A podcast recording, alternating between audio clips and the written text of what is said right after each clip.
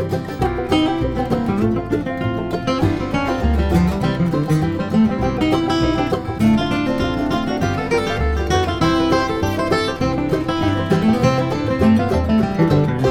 I love, I love Christmas. Not as much as I used to when I was a kid, but I love Christmas. It's a, it's a great time of the year. It's a great season where we can just enjoy uh, a lot of fun. But we can also focus on the reality of Christmas. You know, it's a very familiar story for probably a lot of you. Very familiar.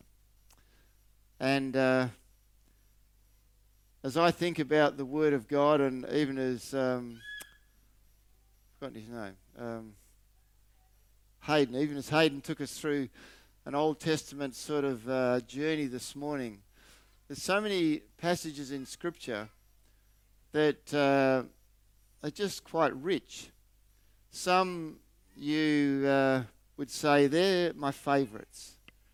Some you'd say I've, I've actually never read those ones. Some you've heard many sermons on. Some you've uh, never heard a sermon on. But we know that the Word of God is living and active, sharper than any two edged sword. It's able to discern a whole pile of things, bones and marrow. It's, it's powerful. You know, God's Word is, is God sharing His heart with us. It's a love letter from God to us. It's, it's profitable to us. You know, in 2 Timothy, it talk, in one, uh, 2 Timothy, it talks about it's profitable for us in all areas of life. It's fresh bread. It's powerful, exciting. We don't always feel that when we read it. But I want to read a fairly powerful Christmas message this morning, passage. It's from Matthew 1. You mightn't have read this in much detail over the years. Matthew 1 1. This is the genealogy of Jesus, the Messiah, the son of David, the son of Abraham. Abraham was the father of Isaac. Isaac was the father of Jacob. Jacob, the father of Judah and his brothers. Judah, the father of Perez and Zerah, whose mother was Tamar. Perez, the father of Hezron. This is riveting stuff. Hezron, the father of Ram. Ram, the father of Amimad, Amminadab. Amminadab, the father of Nahshon. Nahshon, the father of Salmon. Salmon, the father of Boaz, whose mother, mother was Rahab. Boaz, the father of Obed, whose mother was Ruth. Obed, the father of Jesse and Jesse, the father of King David. David was the father of Solomon, whose mother had been Uriah's wife. This is fairly exciting stuff. How often do you read that and really meditate on it? Probably not a lot. But this goes on for another 42 generations from Abraham to Jesus. Do you want to hear the rest of it? No, no, no, we won't go there. But what's amazing is this chapter has been used by God in amazing ways around the world. You know, there's some tribes, and I've read about this, I haven't experienced it, but I've read about this. There's tribes that have been totally converted because of the genealogy. Because they were a tribe that was very steeped in ancestors. And initially, one particular story, this uh, missionary was in a tribe. He'd translated Matthew. He'd left out Matthew 1. He thought that's not important and there was zero connection. One night he thought, Have I wasted my two years here? Or whatever it was.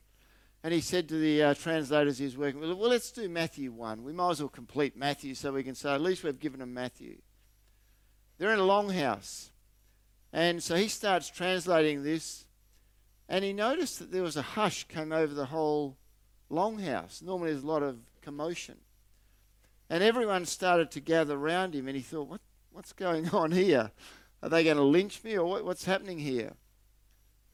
And uh, after he had gone through it, he said to the translators, What's going on? And they, he, they said, This tribe, which we're a part of, we thought that this was just some religion you'd made up. We didn't realize it had a history and an ancestry because we are a tribe that is based on ancestry worship. We go all the way back to generations. That whole tribe got converted through Matthew 1. Unbelievable. Unbelievable. You know, I read this, uh, these passages this past week. I started to laugh. I thought this is absolutely bizarre. Because what's really strange in these verses is there's four women mentioned. There's four women Tamar, Rahab, Ruth, and Uriah's wife. Doesn't even tell her Bathsheba, it's just Uriah's wife. And, and this, is, this is amazing because women's names were never, ever recorded in Jewish genealogies. It was always men. The Jewish bloodline always dealt with father, son, grandson, always. No records were ever kept regarding the women. Women, as you probably would know in that day, in that culture, and as in many cultures today, considered very low, chattels, property, there to produce kids, there to serve. That's extremely low. That's the culture that Jesus came into. Jesus elevated women. Very low. And yet here we have four women mentioned in the ancestry of the Saviour. I just find that amazing. And the thing is, they weren't considered top of the class women. they were all Gentiles. So there's no Jews there, they're all Gentiles. Tamar was a Canaanite, Rahab was from Jericho, Ruth was a Moabitess, and the wife of Uriah, Bathsheba, was a Hittite. Why on earth did Matthew include these in the ancestry? Why did God have Matthew do that? Well, let's have a look at them. Tamar, verse 3. Judah, the father of Perez, and Zerah, Zerah, whose mother was Tamar. If you want to read the story, it's Genesis 38 on this one. It, it's a fairly wild story. And um, you've probably never heard a sermon out of uh, Genesis 38. It's probably a chapter you won't have read in church, but now you will read it, won't you? Go and read Genesis 30. Not now. But Judah is one of Jacob's 12 sons. He marries a Canaanite, has two sons, Ur and Onan. Er's wife was Tamar. Ur was a wicked guy. Uh, the Lord killed him. So the brother Onan has a duty to his brother, and uh, he's got to then take Tamar as his wife. He's got to give her kids. That's a duty for the brother. Onan's actions were with Tamar were considered evil by God, so God kills him as well.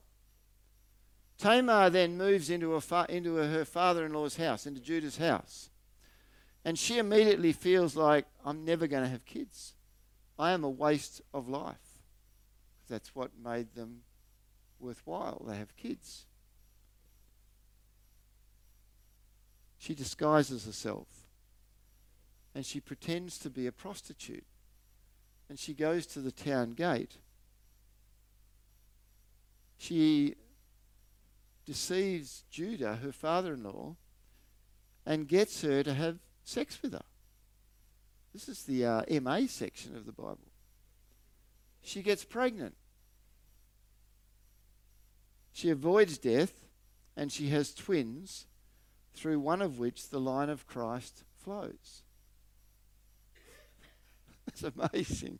I just think, wow. She de- deceitfully had sex with her father in law, and her son is in the line of Jesus. And she gets mentioned in the official line, not hidden under the carpet. I just think, far out. But one thing that God screams to me out of this is grace. The grace of God. God is a God of grace.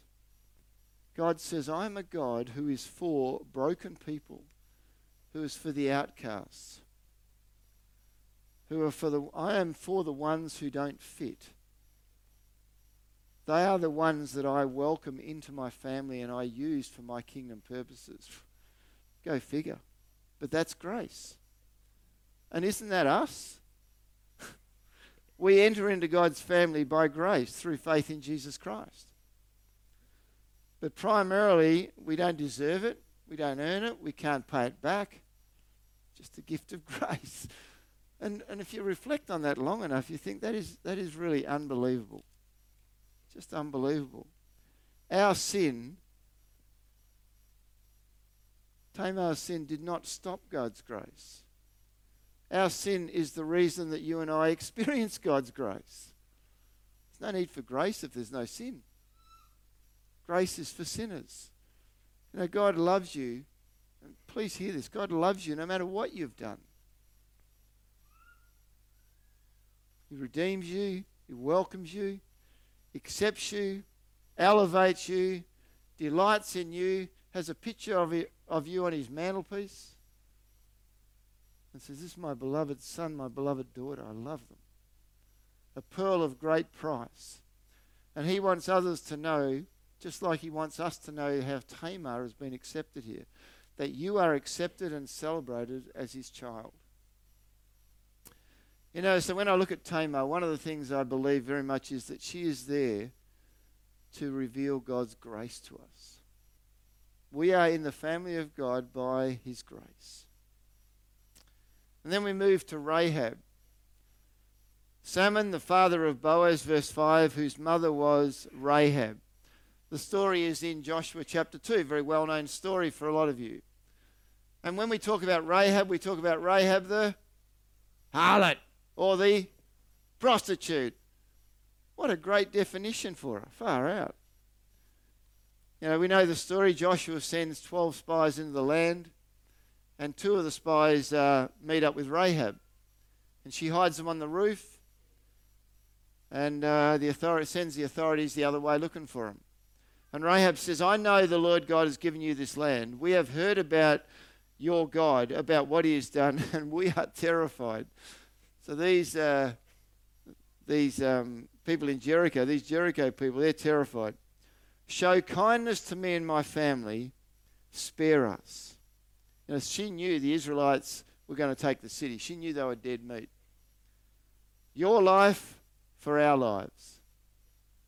Put a red cord out of the window, and anyone in your family that is in that house when we attack will be saved. It happened, and you know the story. The walls fall down, they walk around the walls, walls fall down, destroyed the city and every living thing, but they spared Rahab and her family. And not only that, Rahab and her family then become a part of the Israelite community. They're welcomed in. it's bizarre. They're welcomed in to dwell with God and his people. And, and she even gets uh, a, message, a, a mention in the heroes of the faith in Hebrews 11, verse 31. By faith, here it is again, the prostitute Rahab, because she welcomed the spies, was not killed with those who were disobedient. See, that whole city of Jericho knew about God, but she did something about it. You know, it was really her faith in action. They said, You put the red cord out, and anyone that's in that house will be saved. She had nothing to lose. There was a sense of hope that she and her family could possibly be saved. So she had to put her faith in what they said. She had to put her faith in the red cord hanging out the window. And she was literally at the end of her rope. She wasn't hanging on the cord, but she was at the end of her rope. She had to trust. It was impossible unless God worked a miracle here. And for some of you, you may feel at times you're at the end of your rope. You need a miracle. We all put our faith in something. We all put our faith in something. Not a matter of the size of our faith, it's what our faith is in. That's where the key factor is. Where is our faith? Where is our hope? God says, not just when you're at the end of your rope, but at all times, trust me. Trust me. And I want to ask you, what are the other options? What are the other options? They're not flash. You know, faith is an action word, trust is an action word. It's an ongoing action word. We don't put our faith in Christ here and then sit back and watch. It's a continual journey of faith that we're on with God. Sometimes we do have to just trust God for the miracles. Sometimes they come through as we want, and sometimes they don't. But we still keep trusting God. You know, we've been saved through faith in Christ. We've been saved even as we celebrated communion through the blood of Christ. Nothing we've done.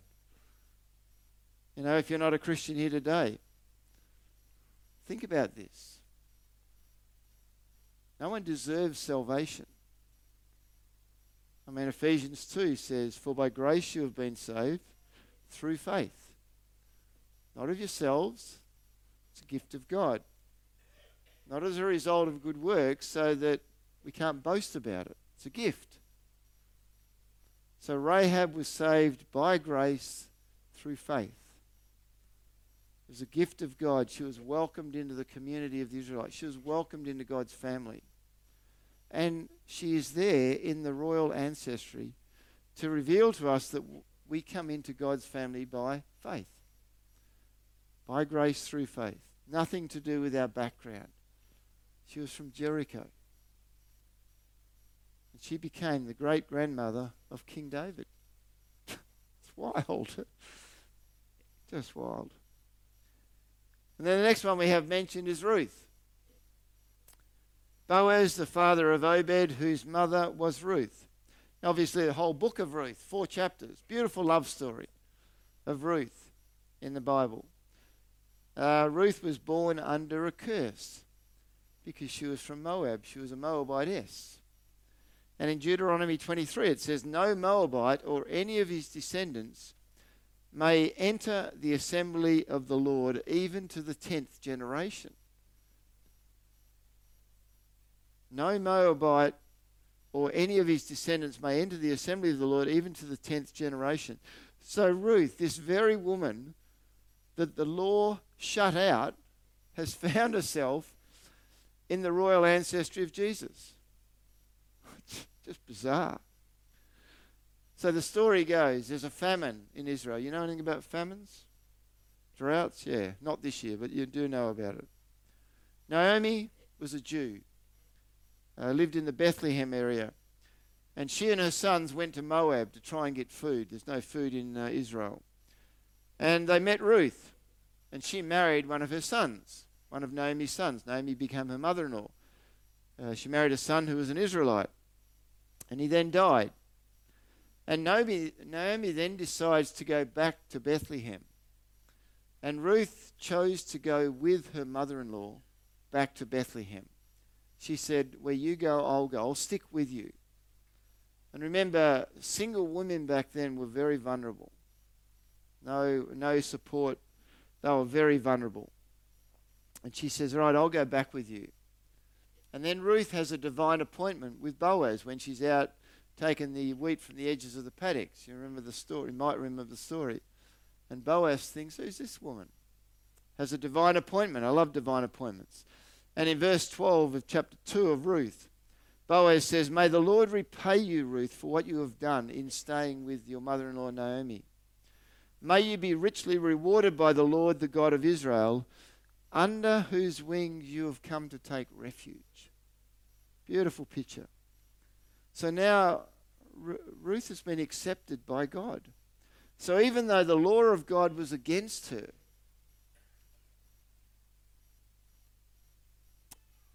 even though the law of God was against her, she experienced his mercy. She threw herself on the mercy of God as embraced and is embraced. She was without hope, but she receives the grace and the mercy of God.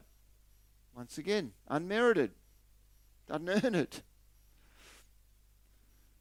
Boaz is starting to enjoy this relationship with Ruth.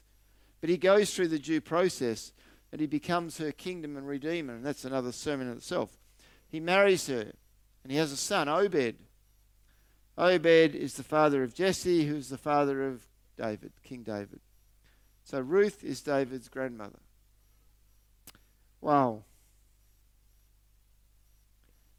excluded by a curse from God, but now she is included through a whole pile of divine interactions. And she's able to get, dwell with God and with his people. Mercy and grace is right there. And she gets a mention in the royal line in Matthew chapter 1. You know, we need to remember that nothing except our choice keeps us out of God's family.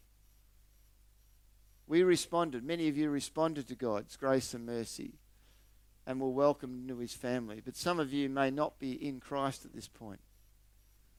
And nothing except your choice keeps you out of the family of God. You know, I just find it really surprising how God works amazingly in people's lives to redeem them. You know, if you think back on your own story of redemption, uh, numbers of you had families who were in Christ.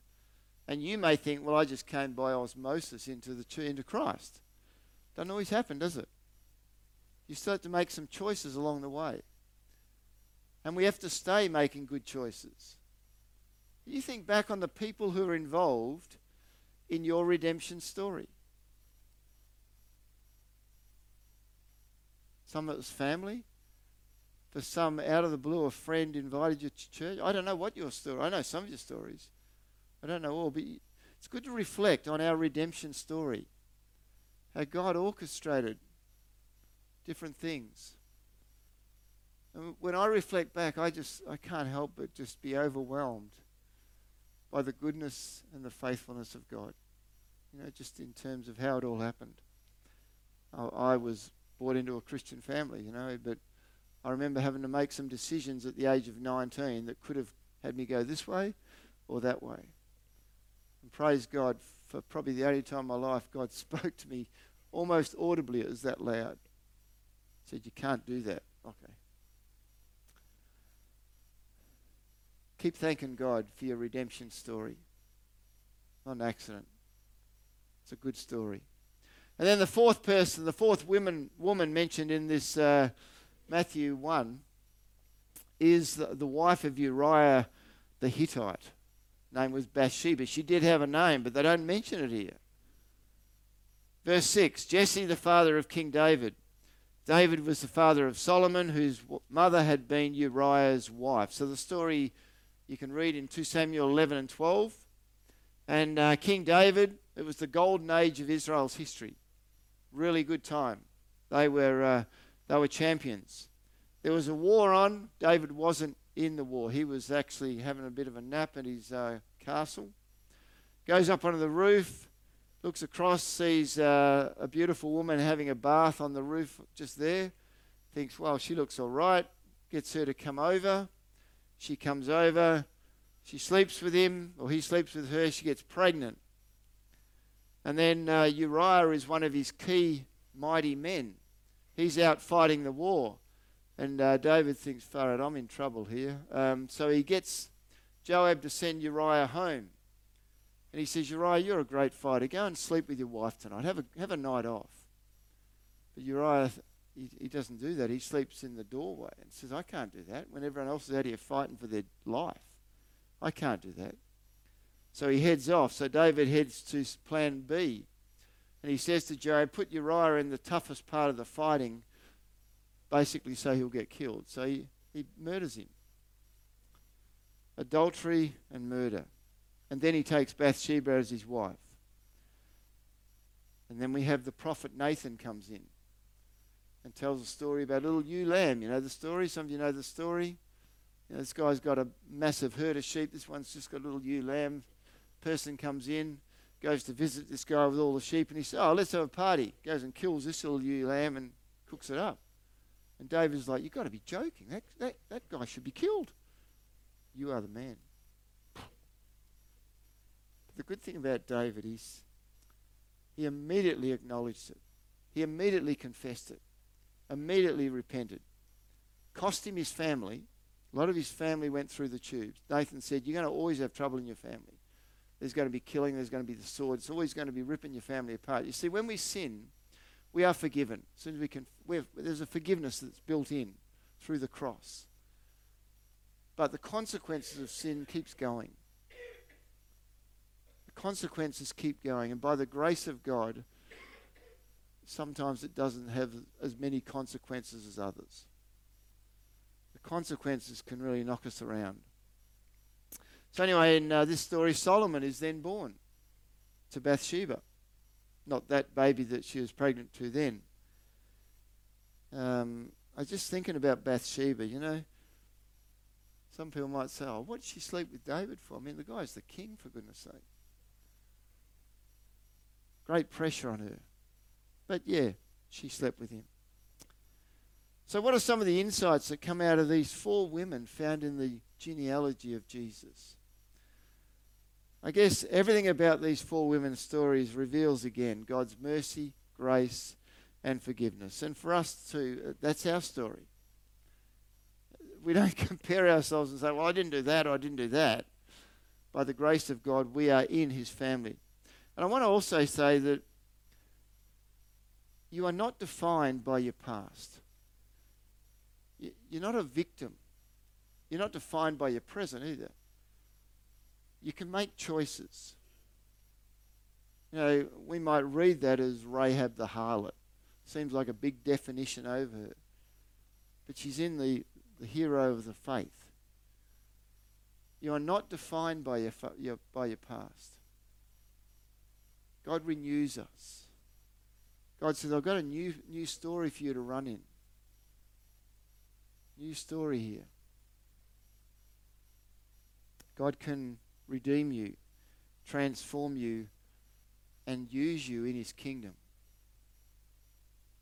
Now, I think of a young guy who used to be at our church years ago, and uh, I was talking to him one time, and he had uh, been in a situation where got his girlfriend pregnant, got married, and he just said to me, You know, my life is really tainted. He said, Like, I can never be a leader of a church or anything. I said, Mate, it's not how it works. No, God is all about redemption. All about redemption. And redemption means releasing into new journeys of faith. He never believed that.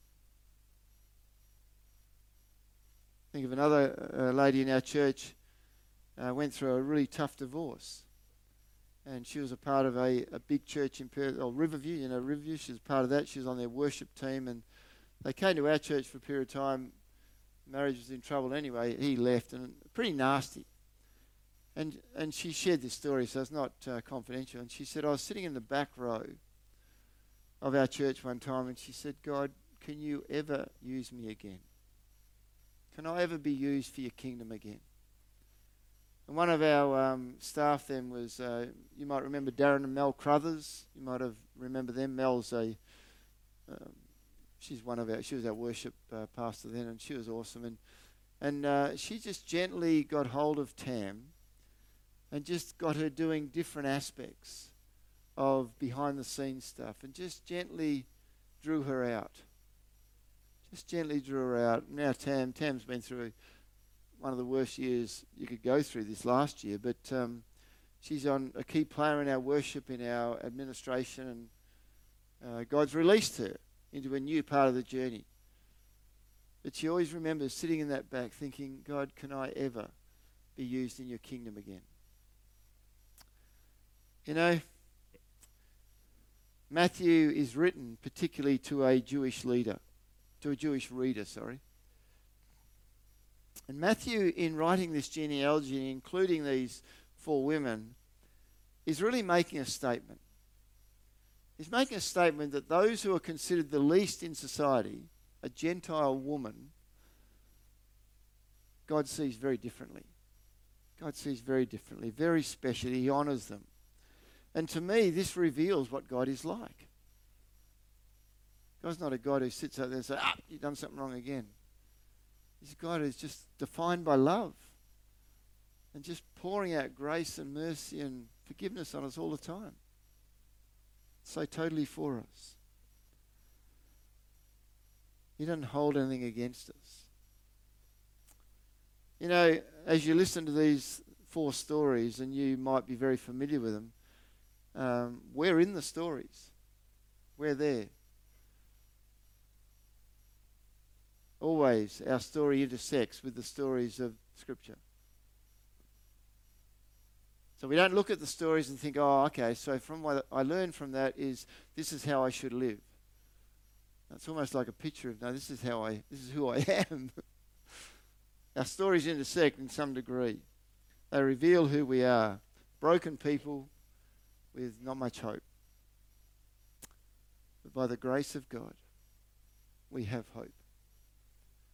Now, if you keep reading in uh, Matthew 1, you get to verse 16, and Jacob, the father of Joseph, the husband of Mary. Oh, another woman mentioned here. Mary was the mother of Jesus, who is called the Messiah. It's almost like in this list of ancestors, Matthew is doing the groundwork for the coming of the Messiah and for the naming of the Messiah. Jesus, Saviour. Save people from their sins. You know, many ways these women and men in, in this passage reveal the mess of the Messiah's family. the family tree of Jesus wasn't like a, a, a top top rung. Jesus was not a man with a glorious family tree, broken, sinful people. So this Christmas, that's what we're looking at. We're looking at this season. This Christmas, remember, we come to Jesus in a mess. By the mercy and the grace of God, we enter into his family through faith in Jesus Christ, our Saviour. Fairly simple, but life changing. And we then become light and life dispensers. How good is that? We sang that song, we raise a hallelujah. We are life and light dispensers in a very dark and hurting world. Keep shining bright. Keep going for it. I just praise God that Jesus Christ came into the world full of grace and truth. Light in a dark world. Wherever you are, you light up the darkness. Believe that. Enjoy that. Look for the opportunities that God opens up. Thank God for His grace and mercy and keep living it out. And as I said, if you're not a Christian, today's a great day to do something about that. Today's a great day to say, Jesus, thank you. I want to give you my life so that I can be a life and grace and light dispenser. Father, we thank you. We thank you so much for Jesus. And Lord, I, I, thank you for this family tree that we read here today. The fact that it's definitely not perfect people. Father, broken people who need a lot of grace and, and mercy. And Father, thank you that that's us. Thank you that you drew us to yourself. Different, different ways, different circumstances, but you drew us to yourself. And Father, I pray by, your, by the power of your Holy Spirit that we'll continue to shine bright. This Christmas, that we'll continue to be a dispenser of grace and life and light to people. Lord, I pray for each one who lives in Mucka. Lord, that Mucka will continue to experience the light of Christ, that they experience the reality of Jesus, and that there will be many surprises this Christmas as people are overwhelmed by the revelation of who Jesus is. We pray this in Jesus' name. Amen.